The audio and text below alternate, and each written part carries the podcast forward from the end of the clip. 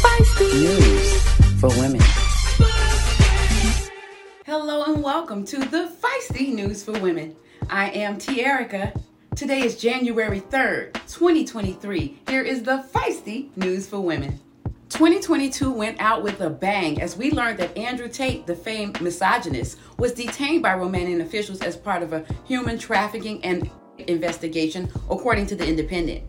Tate is just one of several men who rose to prominence for their attacks on women, and in twenty twenty-two faced a mighty backlash.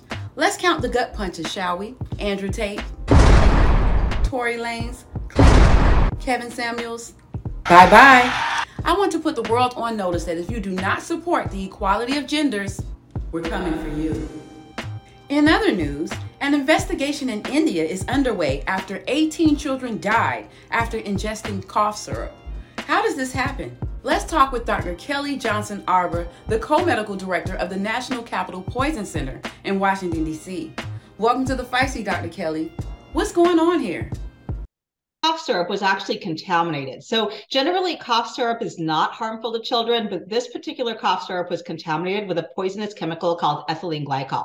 Ethylene glycol can cause kidney failure, and it can kill you if you drink it. It's commonly found in antifreeze in the U S It's most likely not done on purpose. It most likely was just substituted for another type of solvent. In the United States, cough syrup is safe. Drugs in the U S, both prescription and over-the-counter, are heavily regulated by the F D A. Once you leave the U S, though, you don't know what you're getting when you buy stuff over-the-counter or in pharmacies. So if you're in the U S, you're fine. If you leave the U S, just be very careful to only use medications that were manufactured within the United States. Thank you, Doctor Kelly, for your expertise. Well, it's time for a break. Guess which country has been kicked out of the U N Women's Rights Committee? And how would you react if you heard that an intimacy toy had been created from your social media photos? Both stories when we come back. Don't miss it. Hi, my name is Ginger King. I'm a cosmetic chemist and brand owner for Fan Love Beauty. Fan Love Beauty is an inspirational beauty brand. We develop beauty products for people who inspire, educate, or entertain the society. Welcome back. I am Tierica with the Feisty News for Women. Girl, guess what?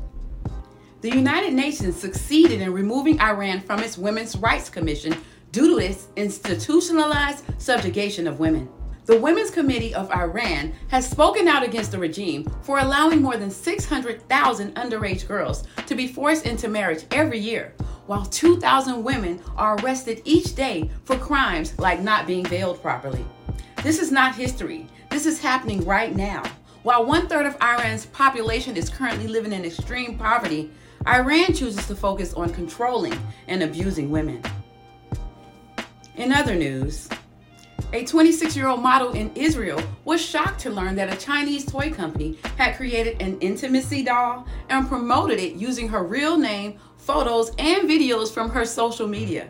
Yael Cohen Iris doesn't want to sue the company, and she finds it flattering that they think she's attractive enough to sell a toy like that. What a way to spin it. That's it for today. Thank you for watching the Feisty News for Women. I am Tierica. Remember, be feisty. Women must be seen and heard. News for Women.